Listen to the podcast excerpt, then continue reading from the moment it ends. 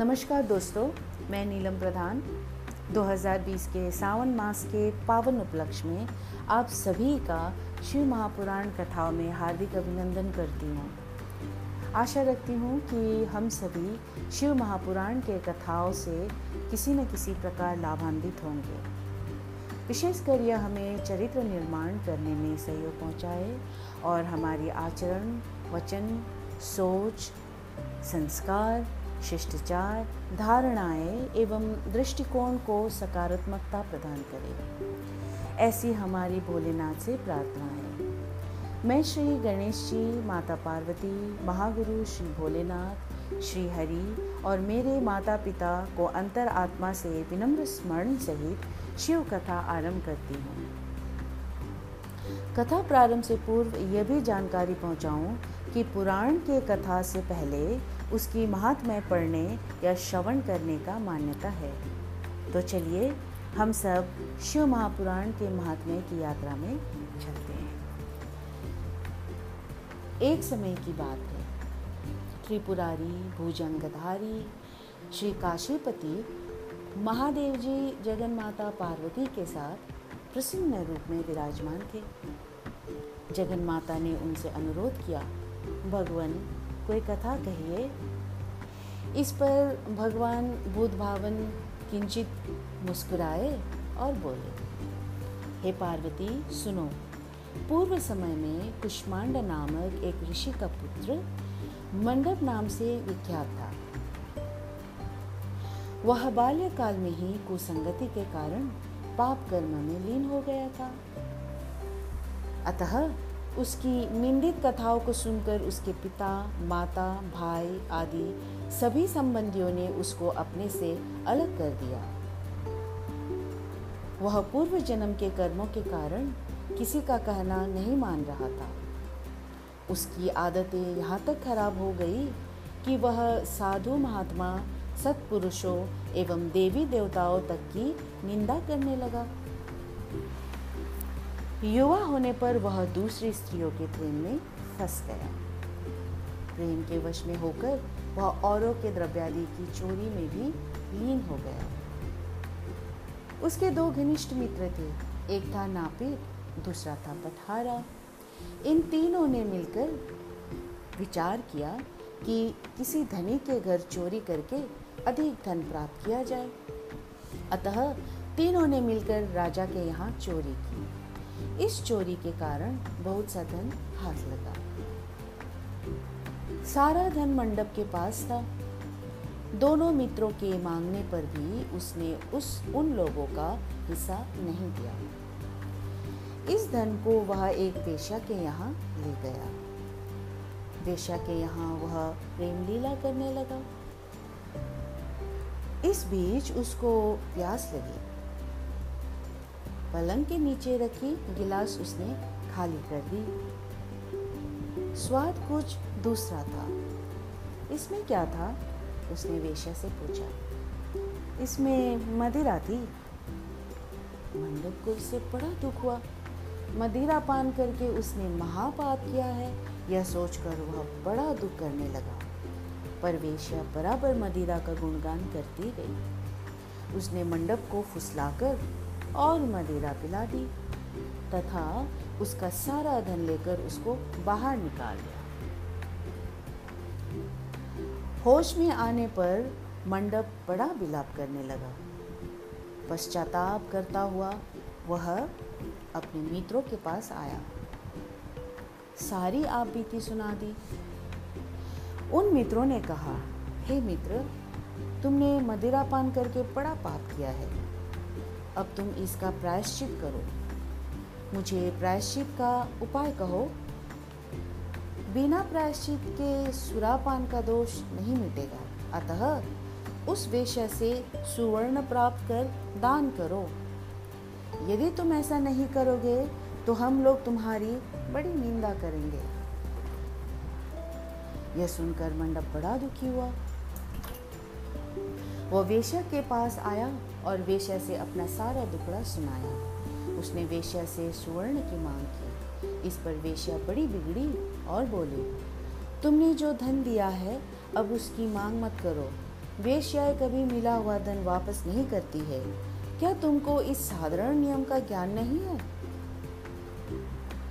इस पर मंडप गिड़गिड़ाने लगा। पर वेश्या के हृदय पर इसका जरा भी असर ना हुआ। उसने अन्यान्य वेश्याओं को बुला लिया। सब मिलकर उसकी बरतसना करने लगे। कहीं ने तो उसको धमकी भी दी। हे पार्वती, इस प्रकार मंडप बहुत अपमानित होकर वहाँ से निकाल दिया गया। मंडप विलाप करता हुआ अपने पिता के घर की ओर चला। इसके दोनों मित्र पीछे लग गए। जब मंडप पिता के सामने आया तो दोनों मित्रों ने उसका हाथ पकड़ लिया। बोले, मंडप, हम लोगों ने मिलकर राजा के यहाँ चोरी की है, पर तुमने हम लोगों का अंश नहीं दिया है। तुम हम लोगों का अंश दो। यह बात सुनकर कुष्मांड मुनि बहुत दुखी हुए और बोले, इस अधम से तुम लोगों की मैत्री कैसी हो गई? मंडप के मित्रों ने कहा, हे मुने इसे भावी ही समझिए। पर न्याय की बात तो यह है कि आपका पुत्र हमारा अंश नहीं दे रहा है। यह सारा धन लेकर एक वेश्या के यहाँ चला गया। उसने सारा धन ले लिया। वह वेश्या वाद विवाद में बड़ी चतुर है। वह धन वापस नहीं करेगी। अतः आप हमारा धन दिलवाइए। अन्यथा हम राज दरबार में गुहार करेंगे। इस पर कुष्मांडा मुनि ने अपने पुत्र का हाथ पकड़ लिया। मुनि ने कहा, चलो, मैं स्वयं राजा के पास चलता हूँ। न्यायप्रिय और धर्मात्मा राजा के दंड देने से पाप का नाश हो जाता है। पाप का प्रायश्चित न करने पर नरक यातना भुगतनी पड़ती है। इस पर मंडप के मित्रों ने कहा, इस पर मंडप के मित्रों ने कहा हे मुने, आप अपने पुत्र को हमारे हवाले कर दे। राज दरबार में आपका जाना ठीक नहीं है। हम लोग इसे निपट लेंगे। इस पर मुनिश्रेष्ठ ने कहा, हे अदम पुत्र, तुम इन लोगों के साथ जाकर राजदंड होकर प्रायश्चित करो। तुमने जो किया है, बहुत बुरा किया है। आज से तुम मेरे पुत्र नहीं हो और मैं भी तुम्हारा कोई नहीं। जब तक तुम प्रायश्चित करके नहीं आओगे मैं तुम्हारा मुँह नहीं देखना चाहता। मंडप के मित्र मंडप को अपने साथ ले गए। दूर एक घने जंगल में ले जाकर पहले तो उसकी खूब भर्तसना की, फिर बाद में उसको पीटना शुरू किया। बेहद पीटने के कारण मंडप बेहोश हो गए, होकर गिर पड़ा। उसके मित्रों ने समझा कि वह मर गया, अतः उसको मरा हुआ जानकर, उसके मित्रगण उसे वहीं छोड़कर चले गए। कुछ देर बाद मंडप को चेत आया तो वह विलाप करता हुआ एक और को चल पड़ा। उसके दोनों मित्र एक मंदिर में रात भर भूखे प्यासे टिके रहे और प्रायश्चित करते रहे। प्रातः वे दोनों उसे देखने के लिए गए कि उसके शरीर की अब क्या गति है। वहाँ मंडप को नापा, उन दोनों को बड़ा आश्चर्य हुआ। फिर तो वे समझ गए कि मंडप मरा नहीं है। वह जीवित है और कहीं चला गया है। उस दिन शिव महात्मा को जानने वाले लोग पंचक्रोशात्मक लिंग की प्रदक्षिणा कर रहे थे। मंडप भी उन लोगों के साथ हो गया। यात्रीगण कर्दमेश्वर के समीप रहे। मंडप ने भी वहाँ रहकर सारी रात जागरण किया। सब यात्रियों ने उसको साधु मान लिया और इस बात को भी वे मान गए कि वह परम शैव कुष्मांड का पुत्र मंडप है। मंडप शिव व्रतधारी परम शैव साधु के रूप में मान लिया गया। मंडप ने शंकर प्रतिमा के समक्ष नृत्य और भजन प्रारंभ कर दिया। सज्जनों ने उसकी भक्ति देकर उसका बड़ा आदर किया। मंडपी सत्संग से परम भक्ति भाव वाला हो गया। अब उसको ज्ञान हो गया कि शिव भक्ति के प्रताप से ही उसका इतना आदर हो रहा है। वह सबका प्रिय हो गया। साथ ही भोजन धन धान्य श्रद्धा भी मिल रही है। मंडप चंडिका देवी के मंदिर में आया। वहाँ काशी के धार्मिक सज्जनों द्वारा भीम चंडी की पूजा हो रही थी। मंडप का वहाँ बड़ा आदर किया गया। रात्रि में मंडप ने क्षेत्र महात्मय कहा और सुना। इसके बाद शिव भक्तों और विष्णु भक्तों ने मिलकर कीर्तन किया। मंडप ने इस नृत्य कीर्तन में प्रमुख भाग लिया। इसे प्रसन्न हो सबने मंडप की भूरी भूरी प्रशंसा की। इस प्रकार मंडप का मन शिव में लग गया। हे पार्वती, इस प्रकार मंडप मेरे क्षेत्र की प्रदक्षिणा करने लगा। ब्रह्म हत्या, सुरापान और चौर्य कर्म आदि पापों से छुटकारा पाने के लिए मेरी स्तुति करने लगा। इस प्रकार की आराधना से वह सारे पापों से मुक्त हो गया। देहली विनायक में आकर मंडप जीवा की लोलुपता से मुक्त होकर केवल शिव शिव का उच्चारण करने लगा। उसकी इस साधना और भक्ति भाव को देखकर सर्वत्र उसका बड़ा आदर और मान सम्मान होने लगा। हे पार्वती, मंडप ने अन्न, जल सब त्याग किया और बार बार विलाप कर कहने लगा, ब्राह्मण शरीरधारी होकर भी मैंने सुवर्ण की, चोरी की। साध्वी माता को ठगा, वेश्यागमन सुरापान किया, ब्राह्मण शब्द का हनन किया। पश्चाताप में मंडप विवहल हो गया। हे देवी, मंडप के मन में यह विचार आया कि मेरे क्षेत्र की प्रदक्षिणा करने से वह सारे पापों से मुक्त हो जाएगा। अतः वह काशी काशी शिव शंकर शिव शंकर की रट लगाकर अपने पापों का प्रायश्चित करता हुआ मेरे क्षेत्र की परिक्रमा करने लगा। रामेश्वर लिंग में आकर उसने स्नान पूजन किया, सोमनाथ का पूजन किया, सीता और लक्ष्मण के साथ श्री राम जी का पूजन किया। पूजन और भक्तिभाव देखकर सर्वत्र उसकी प्रशंसा हुई। मंडप ने अन्न, जल त्याग दिया था। तदनंतर वृषभ ध्वज में आकर स्नान देव पूजन किया। प्रातः काल वरुणा संगम में स्नान किया। मुझे पूछता हुआ वह मेरे मंदिर में आया। उसने आकर बड़ा दान पुण्य किया। सदोष मंडप ने साष्टांग प्रणाम किया। वहाँ अनेक महात्मा उपस्थित थे। हे पार्वती, मंडप सबके आगे हाथ जोड़कर खड़ा हो गया और पूछने लगा, हे महात्माओं, मैंने बड़े बड़े पाप किए हैं। आप लोग कृपया यह बतलाइए कि इन पापों से मेरा छुटकारा किस प्रकार होगा? सभी महात्माओं ने कहा, हे मंडप, तुम शिव शक्ति केशव के भक्त हो गए हो। पंचक्रोशात्मक लिंग प्रदक्षिणा से और शिव कीर्तन से तुम्हारे सारे पाप नष्ट हो गए हैं। इस प्रकार सुन मंडप ने कहा, हे सदस्य गणों, पिताजी ने तो मुझे घर से निकाल दिया है। अब मैं अपने घर कैसे जाऊँ? और हे मुनि श्रेष्ठो पिता को कैसे अपना मुँह दिखलाऊं? इस पर सबने कहा अब तुम्हारे सारे पापों का प्रायश्चित हो गया है। तुम सहर्ष घर जा सकते हो। हे पार्वती, इस प्रकार मंडप अपने पिता के घर के सामने आया और शिव शिव, शंभो शंभो, महादेव महादेव का उच्चारण करने लगा। स्वर सुनकर कुष्मांडा मुनि ने अपनी पत्नी से कहा, हे प्रिय, देखो तो कौन द्वार पर शिव का उच्चारण करता हुआ हमें परम सुख दे रहा है? शिव नाम की अमृत वर्षा कौन कर रहा है? मुनि पत्नी ने द्वार पर अपने पुत्र को देखा। हे पुत्र, तुम्हारा आना कैसे हुआ? मंडप ने कहा, हे माता, आपको और पिताजी को महात्मा गण बुला रहे हैं। यह सुनकर मंडप की माता अपने पति के पास आई और उनसे सारा वृत्तांत कहा।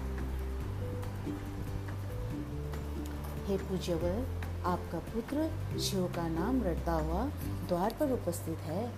उसका कहना है कि प्रायश्चित करने, करके वह पवित्र हो गया है। सदस्यगण आपको बुला रहे हैं। वे प्रायश्चित का प्रमाण देंगे। कुष्मांड मुनि दरवाजे पर आए। उन्होंने रुद्राक्षधारी शिव भक्त मंडप को देखा। तुम क्यों आए हो? थोड़े से प्रायश्चित से बड़े पाप का नाश नहीं होता है। मंडप ने कहा, हे पिताजी, इसमें कोई संदेह नहीं कि मैंने बड़े पाप किए हैं। इतना होने पर भी महात्मा गण आपको बुला रहे हैं। मुनि अपनी पत्नी के साथ महात्माओं के पास आए। महात्माओं ने एक स्वर से कहा, हे मुनिवर, आपका पुत्र समस्त पापों से मुक्त हो गया है। कुष्मांड मुनि ने कहा, हे मुनि श्रेष्ठो किस आधार पर आपकी दृष्टि में मेरा पुत्र पाप मुक्त हो गया? इसने तो बड़े बड़े पाप किए हैं। महात्माओं ने कहा, हे मुने, इस मुक्ति मंडप के स्वामी श्री भगवान विष्णु है। वही इसका उत्तर देंगे। महात्माओं ने विष्णु भगवान की स्तुति की। इस पर आकाशवाणी हुई। हे स्तुति करने वाले महात्माओं, यह महापापी मंडप जो कुष्मांड मुनि का पुत्र है, अब अपने पापों से मुक्त हो, शुद्ध हो गया है। यह साधु संतों के साथ शिव शंकर के क्षेत्र की परिक्रमा कर चुका है। अब कुष्मांड मुनि इसे ग्रहण कर सकते हैं। इस प्रकार हे पार्वती, मंडप को कुष्मांड मुनि आदर पूर्वक अपने घर ले आए। इस कथा को सुनकर माता पार्वती परम प्रसन्न हुई। बोली, प्रभु, आपने यह महत्वपूर्ण कथा कही। इससे कलयुग में प्राणियों का बड़ा भला होगा। कृपा कर इस पर कुछ और प्रकाश डाले। इस पर शिव जी बोले, हे पार्वती अब तुम भैरव जी की कथा सुनो। इस पर भैरव जी प्रकट हुए और बोले, त्रेता युग में समदर्शी शांडिल्य नाम का एक ब्राह्मण था। वह महापंडित था। उसकी पुत्री का नाम विशालाक्षी था। वह अति सुंदरी थी। बाल्यकाल में ही उसका, उसके पिता ने उसका विवाह कर दिया। विवाह के बाद भी वह अपने पिता के घर पर रहती थी। वह युवा हो गई। युवा अवस्था होने पर भी उसका पति न आया। अतः शांडिल्य ब्राह्मण की कन्या पापरता हो गई। इस कन्या ने काशी में बड़े पाप किए। सुंदरी होने के कारण दूर दूर के युवक उसके पास आने लगे। वह बड़ी पापिनी हो गई। एक समय मार्गशीर्ष मास में बड़े बड़े पापों को नष्ट करने वाली पंचक्रोशी यात्रा के मार्गियों को देखकर वह विचारने लगी कि इन लोगों को पापरत किया जाए। उस रात यात्रीगण दुर्गा कुंड पर रुके थे। विशालाक्षी धन के लोभ से वहाँ गई। वहाँ भजन कीर्तन का स्वांग रचाया यात्री उसका भक्तिभाव देखकर प्रसन्न हुए और उसे वैष्णवी समझ बड़ा दान पूर्ण किए। इस लोभ के कारण वेश्या विशालाक्षी यात्रियों के साथ हो गई। कर्दमेश्वर, दहलीश, रामेश्वर में उसने निवास किया और वरुणा संगम में स्नान किया। यात्रियों द्वारा उसने काशी महात्मा की कथा भी श्रवण की। इस सत्संग समागम से विशालाक्षी की आँखें खुल गई। उसने अपने पर बड़ा पश्चाताप किया। यात्रियों का सारा धन उसने लौटा दिया और बाप से अलग होने का निर्णय कर लिया। उसने महात्माओं से पूछा, हे hey देवताओं, मैं बड़ी पापिनी हूँ। कृपया मेरी मुक्ति का उपाय कहिए। इस पर महात्माओं ने कहा, देवी, तुम धन्य हो। तुमको पापों से भय नहीं करना चाहिए। तुमने काशी क्षेत्र की प्रदक्षिणा की है। अब तुम हमारे साथ प्रदक्षिणा जारी रखो। विशालाक्षी ने उपयुक्त वचनों पर विश्वास किया। वह महात्माओं के साथ हो गई। पाँचवें दिन सभी यात्री वृषभ खंड में रहे। वह भी उन्हीं के साथ रही। सभी ने वरुणा संगम में स्नान किया और आदि केशव का पूजन किया। विशालाक्षी मुक्ति मंडप में आई। उसने बड़े भक्ति भाव से शिव शंकर की पूजा की। इस प्रकार विशालाक्षी सभी पापों से मुक्त हो गए। उसके पिता शांडिल्य ने बड़े आदर के साथ उसे अपने घर में स्थान दिया। वह इस प्रकार पवित्र हो गए भैरव जी बोले, हे पार्वती, यह काशी क्षेत्र का महात्मा है। इसे पढ़ने, सुनने, सुनाने से सबका कल्याण होता है।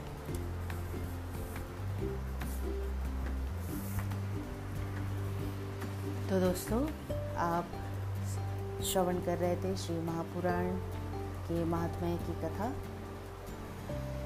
शिव महापुराण हम सभी तक पहुँचाने के लिए मैं श्रेय केवल और केवल संपादक, पंडित श्री राम लगन पांड्य एवं प्रकाशक श्री ठाकुर पुस्तक भंडार वाराणसी को देती हूँ। इसमें मेरी कोई योगदान नहीं है। मैं समझती हूँ कि जो लाभ मैंने पाया है, दूसरे भी लाभान्वित हो। मैं शिव महापुराण के कथाओं को मात्र सेवा भाव से लोगों तक पहुँचाने की शुभकामना रखती हूँ। साथ ही संपादक और प्रकाशक को धन्यवाद देती हूँ कि हमारे जीवन में हमें शिव महापुराण कथाओं का आनंद उठाने का मौका मिला। कथाओं को मैंने उसी तरह से पढ़ा है, जिस तरह से लिखा गया है, ताकि शुद्धता में कोई चूक ना हो। इसका मूल कारण यह है कि जिन्होंने इसे व्यक्त किया है, उनके प्रति संपूर्ण सम्मान रखी जाए। और कथा को संक्षिप्त में कहकर पुस्तक के प्रति अनादर न पहुँचाया जाए। और शिव महापुराण जैसे धर्म ग्रंथ के कथाओं को व्यवसाय के मनसा से ना तो पढ़ा जाए, ना तो प्रचार की मनसा से सुनाया जाए। मैं खुद व्यवसाय की मनसा नहीं रखती हूँ और ना ही धर्म प्रचार के भाव। आज के समय में हमें यह समझना ज़रूरी है कि जो हमें अच्छी ज्ञान दे, जहाँ से हमें अच्छा ज्ञान मिले, वही हमारा धर्म बन जाता है। शिव महापुराण के कथाएँ केवल समाज के कल्याण करे, ऐसी शुभकामना रखते हुए हमने यह प्रयत्न किया है।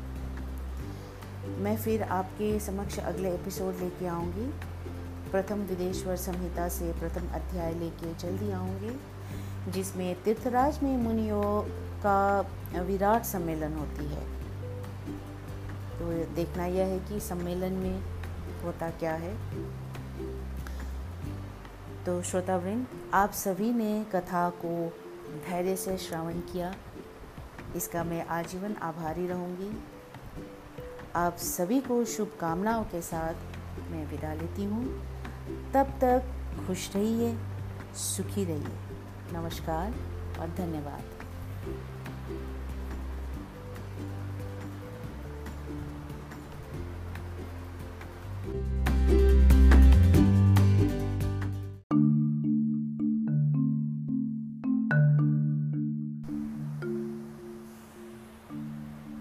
नमस्कार दोस्तों, मैं नीलम प्रधान। आप सभी को 2020 के सावन मास के पावन उपलक्ष्य में मैं हार्दिक अभिनंदन करती हूँ। आप सभी ने श्री शिव महापुराण की शिव महात्मा ज़रूर श्रवण किया होगा।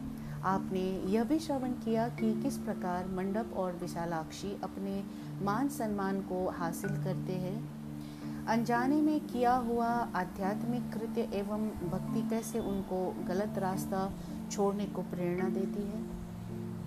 और किस तरह से वे अपने मान प्रतिष्ठा स्थापित करते हैं?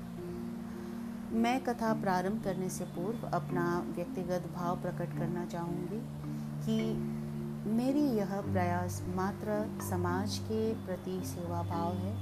मैं ना तो व्यवसाय की मनसा रखती हूँ और ना ही धर्म प्रचार करने की भाव। मैं धर्म अथवा कथावाचक नहीं हूँ। मुझे इन कथाओं से जीने का और स्वच्छ ज़िंदगी जीने का हमेशा प्रेरणा मिलती है। इसे मैं अपना व्यक्तिगत लाभ मानती हूँ। प्रयास है कि आप भी किसी न किसी प्रकार लाभान्वित होंगे। आइए, आज श्रवण करते हैं श्री शिव महापुराण प्रथम विदेश्वर संहिता से पहला अध्याय। कथा प्रसंग है तीर्थराज में मुनियों का विराट सम्मेलन। श्री व्यास जी कहते हैं, एक समय श्री गंगा और कालिंदी के संगम महाक्षेत्र परम पावन प्रयाग में जब मुनियों ने अपना एक विराट सम्मेलन किया, तब महर्षि व्यास शिष्य परम पौराणिक सूत जी के आने पर सभी लोगों ने अपने अपने स्थानों से उठकर उनकी यथोचित अभ्यर्थना की तथा पूजा सत्कार करके हाथ जोड़कर यह प्रार्थना की कि हे मुनीश्वर, कलयुग में सभी प्राणी पाप ताप से पीड़ित हो, सत्कर्म रहित, पर निंदक, चोर पर स्त्री गामी, दूसरों की हत्या करने वाले, देहाभिमानी, आत्मज्ञान रहित नास्तिक माता पिता से द्वेष करने वाले और स्त्रियों के दास हो जाएँगे तथा किसी में भी धर्म नहीं रह जाएगा। ब्राह्मण लोभी वेद को बेचकर जीविका करने वाले, धन के इच्छुक और मद से मोहित, अपनी जाति के कर्मों को छोड़ त्रिकाल संध्या न करने वाले, ब्रह्म ज्ञान से रहित, दयाहीन, आचार और व्रत का लोप करने वाले, कृषक, क्रूर और मलिन स्वभाव के हो जाएँगे। क्षत्रिय भी धर्म के विपरीत कुसंगी और पाप परायण होंगे। रण से कायरता, धर्म से भी मुक्ता, चोरी, नीचता और दासता ही मानो उनका धर्म हो जाएगा। भोगों की लिप्सा और कामिनियों की दासता उनके जीवन का मुख्य ध्येय होगा। तथा गो सेवा और शरणागत की रक्षा से वे विरत हो जाएँगे। प्रजा पालन से दूर और जीव हिंसा में उनकी बड़ी रुचि हो जाएगी। इस प्रकार वैश्य भी संस्कारहीन, अपने धर्म से रहित, कुमार्गी और जैसे भी हो, डंडी मारकर केवल धन कमाना ही अपना मुख्य धर्म समझेंगे और वे भी किसी अन्य की ओर कदापि ध्यान नहीं देंगे। वे गुरु, देवता और ब्राह्मण से रहित कामी, मलिन आशाएँ वाले, मोहाच्छन्न और परम लोभी होंगे। ऐसे ही शूद्र भी अपने धर्म को छोड़ तिलक छाप लगा, ब्राह्मणों का सा आचार करने वाले। नकली तपस्वी, ब्राह्मणों के तेज हरता शालीग्राम आदि पाषाण पूजक, होम करता। कुटील, ब्राह्मणों के निंदक, धनवान, कुकर्मी, विद्वान, विवादी, धर्मलोपक राजाकृत, दम्भी, महाभिमानी, क्रूर वर्ण धर्म के नाशक, सर्व वर्णों से उच्च और दुष्कर्मी हो जाएँगे। इसी प्रकार स्त्रियों में भी धर्म का रास हो जाएगा और वे तमोगुण से युक्त जारवासी पति से विमुखी माता पिता की भक्ति से रहित दुराशय युक्त और नित्य रुग्ण रहा करेगी। तब ऐसे नष्ट बुद्धि संतानों की लोक पर लोक में क्या दशा होगी, तथा वे किस उपाय से सदगति को प्राप्त होंगे? हे सूत जी, इस सम्मेलन में आप इस पर प्रकाश डालिए, क्योंकि हम लोगों को इसी बात की बड़ी चिंता है कि जगत की आगे क्या दुर्दशा होगी। परोपकार से बढ़कर दूसरा धर्म नहीं है।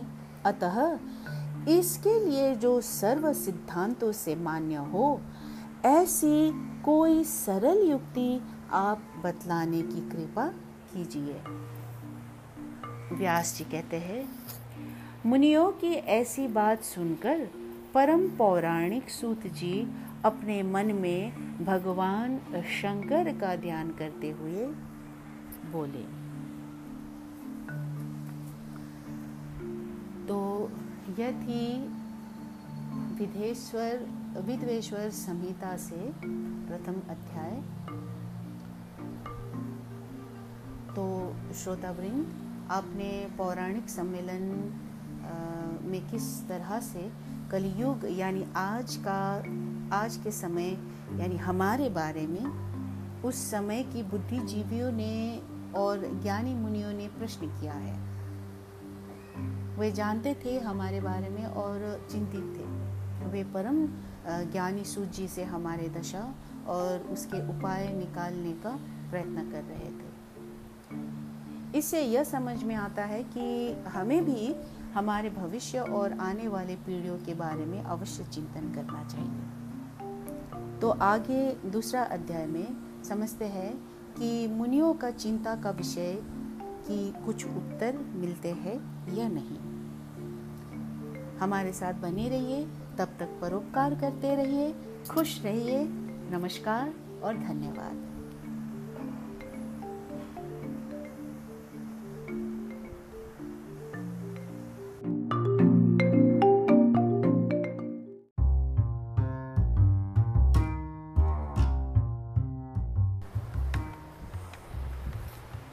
नमस्कार दोस्तों, मैं नीलम प्रधान। आप सभी को प्यार भरा अभिनंदन करती हूँ। आज हम श्री शिव महापुराण विदेश्वर संहिता से चौथा अध्याय श्रवण करने जा रहे हैं। अब तक आपने यह सुना कि शिव भक्ति से ही प्रसाद प्राप्त होता है। परम ज्ञानी सूत जी मुनियों को शिव महापुराण एक समस्त वेदों का सार बतला रहे हैं। और किस तरह पूर्व कल्प के कथा सुनाते हुए कह रहे हैं कि ब्रह्मा जी ने परम ज्ञानी मुनियों को यह समझाया कि शिव सबसे पर है। और शिव के प्रति सेवा भाव कानों से सुनकर, वचन से कहकर और मन से मनन करके भी पहुँचाया जा सकता है। तो चलिए चौथा अध्याय। सुनते हैं। प्रसंग है सनत कुमार व्यास संवाद।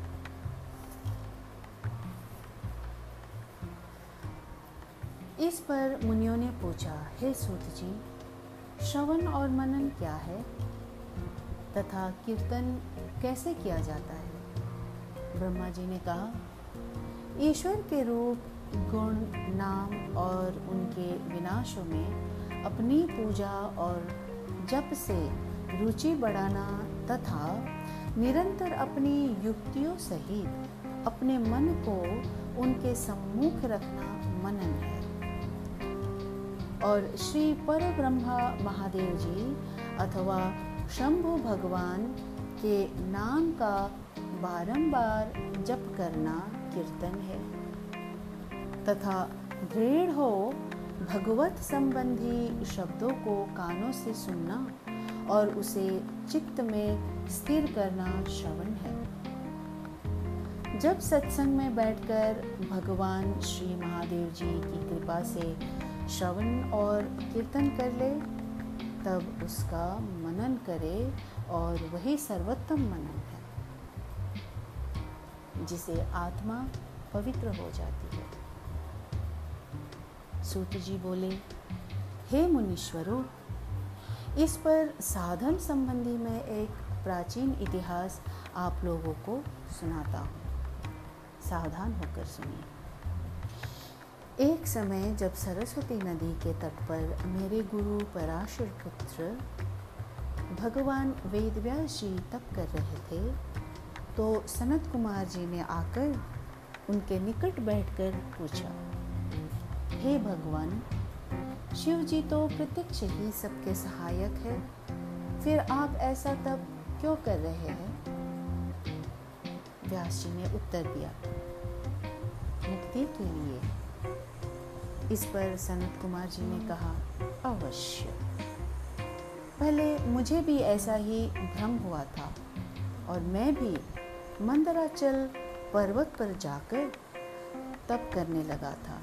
परंतु जब दयालु शिव जी की आज्ञा से नंदकेश्वर ने आकर मुझे यह बतलाया कि शिव जी के श्रवण, कीर्तन और मनन से मुक्ति प्राप्त हो जाती है, तब मेरा सारा भ्रम दूर हो गया। अतएव हे ब्राह्मण, आप भी ऐसा ही कीजिए। यह कहकर सनत कुमार जी चले गए। इस पर ऋषियों ने सूत जी से पूछा, जो श्रवण, कीर्तन और मनन नहीं करता, उस जीव की मुक्ति कैसे होती है? तथा बिना यत्न किए भी वह कैसे मुक्त होगा?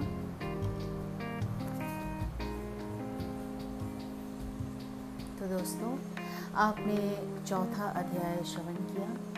सनत कुमार जी और व्यास जी के संवाद द्वारा श्री सूत जी हमें यह समझा रहे हैं कि हमें मुक्ति के लिए कठोर जप या तप कर, करने की कोई आवश्यकता नहीं है।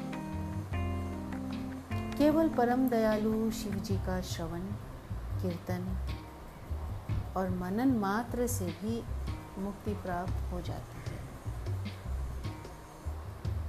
आज के समय पर हम सब अपने अपने कामों में इतना व्यस्त हैं और हो जाते हैं कि कई बार तो हमें कार्यालय पहुँचने में देरी, खाने में देरी, सोने में देरी हो जाती है और देखते हैं कि चारों तरफ़ क्लैश है, यहाँ क्लैश तो वहाँ क्लैश। यहाँ विवाद तो वहाँ विवाद, यहाँ चोरी तो वहाँ उत्पाद। हर दिशाओं में नकारात्मकता बैठी हुई है। इसका कारण यही है कि यथार्थ घोर कलयुग है। और धन्य है ऐसे पूर्वजों का जिसने हमारे बारे में चिंता करते हुए हमें सरल युक्ति शिव नाम का वरदान दिया है। बस रात दिन की भागम भाग और प्रतिस्पर्धा में भी हम एक बार शिव नाम मनन कर सके तो हमारी मुक्ति तो बनता ही है। क्या कहते हैं? तो दोस्तों, शिव कृपा दोनों हाथों से बटोरते रहिए। खुश रहिए। नमस्कार धन्यवाद।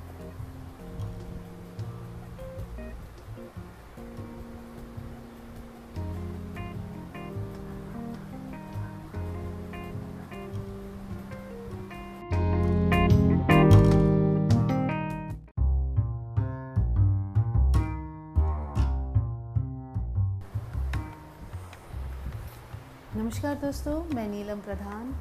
आप सभी को प्यार भरा अभिनंदन करती हूँ।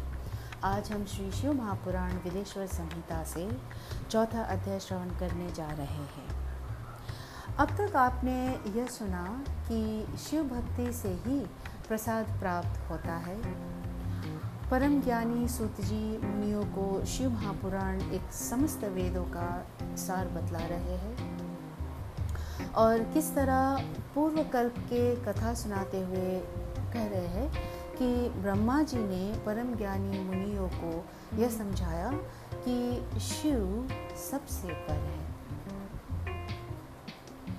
और शिव के प्रति सेवा भाव कानों से सुनकर, वचन से कहकर और मन से मनन करके भी पहुँचाया जा सकता है।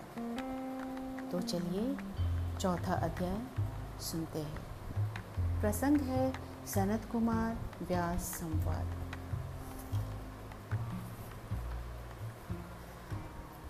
इस पर मुनियों ने पूछा, हे सूत जी श्रवण और मनन क्या है? तथा कीर्तन कैसे किया जाता है? ब्रह्मा जी ने कहा, ईश्वर के रूप, गुण, नाम और उनके विनाशों में अपनी पूजा और जप से रुचि बढ़ाना तथा निरंतर अपनी युक्तियों सहित अपने मन को उनके सम्मुख रखना मनन है। और श्री पर ब्रह्मा महादेव जी अथवा शंभु भगवान के नाम का बारंबार जप करना कीर्तन है। तथा दृढ़ हो भगवत संबंधी शब्दों को कानों से सुनना और उसे में स्थिर करना श्रवण है। जब सत्संग में बैठकर भगवान श्री महादेव जी की कृपा से श्रवण और कीर्तन कर ले, तब उसका मनन करे और वही सर्वोत्तम मनन है, जिसे आत्मा पवित्र हो जाती है। सूत जी बोले, हे मुनीश्वरों इस पर साधन संबंधी मैं एक प्राचीन इतिहास आप लोगों को सुनाता हूँ। सावधान होकर सुनिए। एक समय जब सरस्वती नदी के तट पर मेरे गुरु पराशर पुत्र भगवान वेदव्यास जी तप कर रहे थे तो सनत कुमार जी ने आकर उनके निकट बैठकर पूछा, हे hey भगवान शिव जी तो प्रत्यक्ष ही सबके सहायक है। फिर आप ऐसा तब क्यों कर रहे हैं? व्यास जी ने उत्तर दिया, मुक्ति के लिए। इस पर सनत कुमार जी ने कहा, अवश्य। पहले मुझे भी ऐसा ही भ्रम हुआ था और मैं भी मंदराचल पर्वत पर जाकर तप करने लगा था, परंतु जब दयालु शिव जी की आज्ञा से नंदकेश्वर ने आकर मुझे यह बतलाया कि शिव जी के श्रवण, कीर्तन और मनन से मुक्ति प्राप्त हो जाती है, तब मेरा सारा भ्रम दूर हो गया। अतएव, हे ब्राह्मण, आप भी ऐसा ही कीजिए। यह कहकर सनत कुमार जी चले गए। इस पर ऋषियों ने सूत जी से पूछा, जो श्रवण, कीर्तन और मनन नहीं करता, उस जीव की मुक्ति कैसे होती है? तथा बिना यत्न किए भी वह कैसे मुक्त होगा?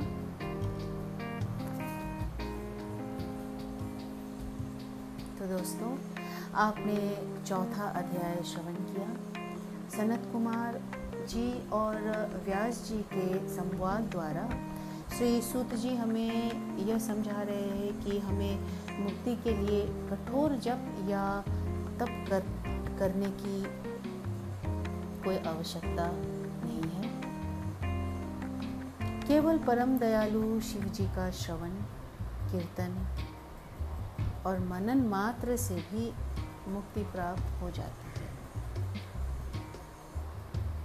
आज के समय पर हम सब अपने अपने कामों में इतना व्यस्त हैं और हो जाते हैं कि कई बार तो हमें कार्यालय पहुँचने में देरी, खाने में देरी, सोने में देरी हो जाती है और देखते हैं कि चारों तरफ़ क्लैश है, यहाँ क्लैश तो वहाँ क्लैश। यहाँ विवाद तो वहाँ विवाद, यहाँ चोरी तो वहाँ उत्पाद। हर दिशाओं में नकारात्मकता। बैठी हुई है इसका कारण यही है कि यथार्थ घोर कलयुग है।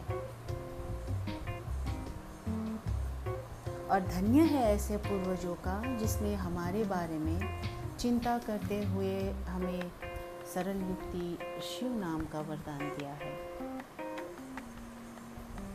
बस रात दिन की भागम भाग और प्रतिस्पर्धा में भी हम एक बार शिव नाम मनन कर सके तो हमारी मुक्ति तो बनता ही है। क्या कहते हैं? तो दोस्तों, शिव कृपा दोनों हाथों से बटोरते रहिए खुश रहिए।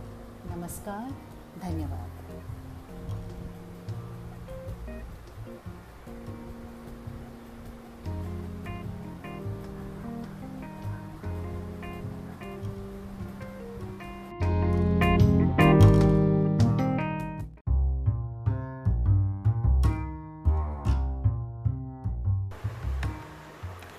नमस्कार दोस्तों, मैं नीलम प्रधान आप सभी को हार्दिक अभिनंदन करती हूँ।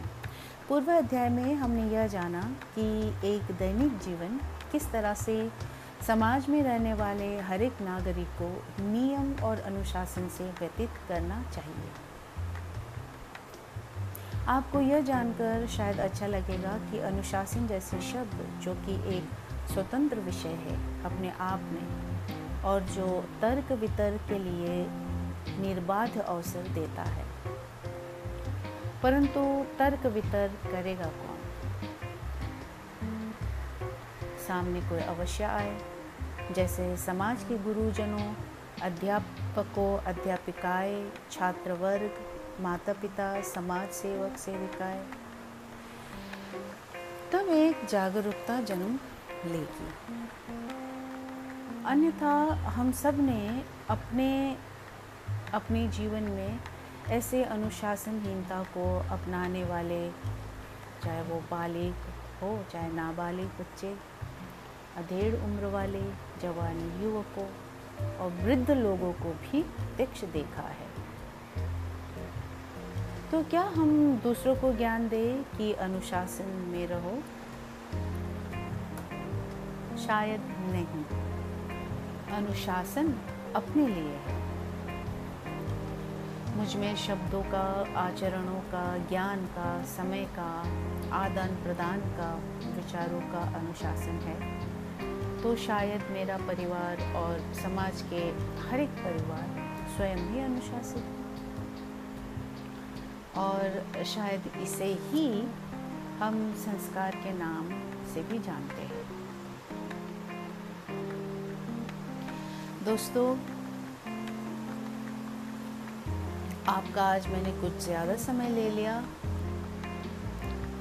कृपया मेरी क्षमा याचना स्वीकार करें। तो चलिए, आज हम श्री शिव महापुराण के विदेश्वर संहिता से चौदहवा अध्याय सुनते हैं। प्रसंग है, अग्नि यज्ञादि विवेचन। ऋषि बोले, हे प्रभु अग्नि यज्ञ देव यज्ञ ब्रह्म यज्ञ गुरु पूजा तथा ब्रह्म तृप्ति को क्रम से हमें बतलाइए। सुत जी बोले, अग्नि में द्रव्य युक्त हवन करना ही अग्नि यज्ञ है। हे ब्राह्मणों, यह अग्नि यज्ञ कई प्रकार का होता है। एक तो वह जो समिधा अग्नि में हवन की जाती है। दूसरी ब्रह्मचर्य अग्नि जिसमें ब्रह्मादि का बाहुल्य होता है। जब तक विवाह नहीं होता, तब तक वह ब्रह्मचारी है। जब विवाह हो जावे, तब दो समय अग्नि यज्ञ करे। परंतु जिन महापुरुषों ने अपनी आत्मा में ही अग्नि आरोपण की हो और वनवासी हो तो ऐसे पतियों के लिए समय पर थोड़ा और हित कर भोजन कर लेना ही अग्निहोत्र है। विवाह के समय से अग्नि संधान को सदैव सुरक्षित रखना योग्य है। उसे कुंड या भांड में रखे, जो कि सर्वदा सुरक्षित रहे और कभी ना बुझे। ऐसी अग्नि अजस्त्र अग्नि कहलाती है। हे ब्राह्मणों, सायंकाल की अग्नि आहुति से संपत्ति बढ़ती है और प्रातः काल की अग्नि आहुति से आयु बढ़ती है। तथा दिन में इंद्रादिक सब देवताओं के उद्देश्य से अग्नि को जो आहुति दी जाती है, वह अग्नि यज्ञ देव यज्ञ कहलाता है। ब्राह्मण और देवताओं की तृप्ति के लिए एक बार यज्ञ करें। शेष समय वेद का अध्ययन करें। हे ब्राह्मणों, अब एक और आदर्श सुनो।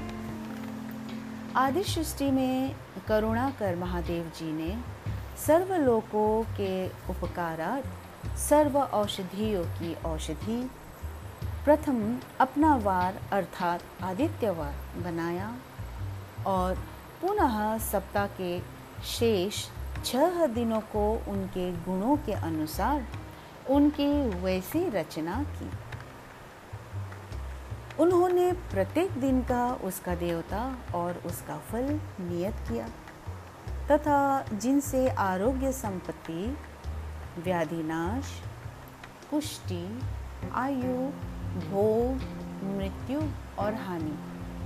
ये यथाक्रम से प्राप्त होता है। वह विधि भी नियत की। उन बारों अथवा दिनों के देवताओं की प्रति से उनकी पूजा का वैसा फल देने वाले भगवान शिव ही है। वह पूजा पाँच प्रकार की कल्पित की गई है। जिस देवता को प्रसन्न करना हो, उसी का मंत्र होम, दान और जप करे। नेत्र, शिरोरोग व कुष्ठ की शांति के लिए आदित्य की पूजा कर ब्राह्मणों को भोजन करावे। तीन दिन, तीन महीने या तीन वर्ष अथवा इससे भी अधिक पूजा करे। यदि प्रारब्ध प्रबल हुआ तो गण आदि रोग नष्ट हो जाएँगे। इसमें संदेह नहीं है। पापों की शांति के लिए रविवार के दिन की पूजा उत्तम है, जिसमें जप आदि से इष्ट देव को प्रसन्न किया जा सकता है। लक्ष्मी के लिए सोमवार को लक्ष्मी पूजा करें। रोग शांति के लिए मंगलवार उत्तम है और इस दिन काली आदि का भजन, पूजन करें। और उर्द उर्द, मूंग आदि चार सेर देकर ब्राह्मणों को भोजन करावे। बुधवार के दिन विष्णु का दही से व अनेक प्रकार से भजन पूजन करे तो सर्वदा पुत्र, मित्र कलत्र अर्थात स्त्री की पुष्टि होवे। बृहस्पति का दिन आयुर्वर्धक है। इस दिन ब्राह्मणों को गौ देवताओं को उपवीत वस्त्र चढ़ाकर शीर, दूध, घी से उनकी पूजा सेवा करें। भोगों का इच्छुक शुक्रवार को जितेंद्रिय हो रस भोजन युक्त देवताओं और ब्राह्मणों की पूजा करें। स्त्री प्राप्ति के लिए शनिवार के दिन रुद्र आदि का भजन पूजन करें और तिल का होम, तिल का दान और तिल का भोजन करावे। साथ ही उन दिनों के उन उन देवताओं को नित्य पूजा, स्नान, दान, जप होम और तर्पण करता रहे। देश काल पात्र का विचार कर जो श्रद्धा सहित इन वारों के नियम का पालन करता है, उसे इस देवोपासन द्वारा सब कुछ प्राप्त हो जाता है। ब्राह्मणों को मंत्र पूर्वक और शूद्र को तंत्र विधि से पूजन कराना योग्य है। धनाभाव हो तो जब से देवताओं की उपासना करें, धनी हो तो धन से पूजा करे। परंतु जो कुछ करे, श्रद्धा से करे। फिर तो इसके, उसके इस प्रकार करते रहने से समय अनुसार उसे ज्ञान की प्राप्ति हो जाएगी। जो ब्राह्मण इस अध्याय को पढ़ेंगे और दूसरों को सुनाएँगे, उन्हें देव यज्ञ का फल प्राप्त होता क्षमा कीजिए, प्राप्त होगा। तो दोस्तों, इस अध्याय से हमने ये जाना कि हमारे जीवन में हर एक दिन एक, हर एक दिन का क्या महत्व है और हम हर एक दिन किस तरह से किन किन देवताओं को मना सकते हैं? अपने ज़िंदगी और जीवन को सफल बनाने के लिए। तो दोस्तों, इसी शुभकामना के साथ आप अपने हर एक दिन को सफल और अनुकूल बनाते रहिए और खुश रहिए। नमस्कार धन्यवाद।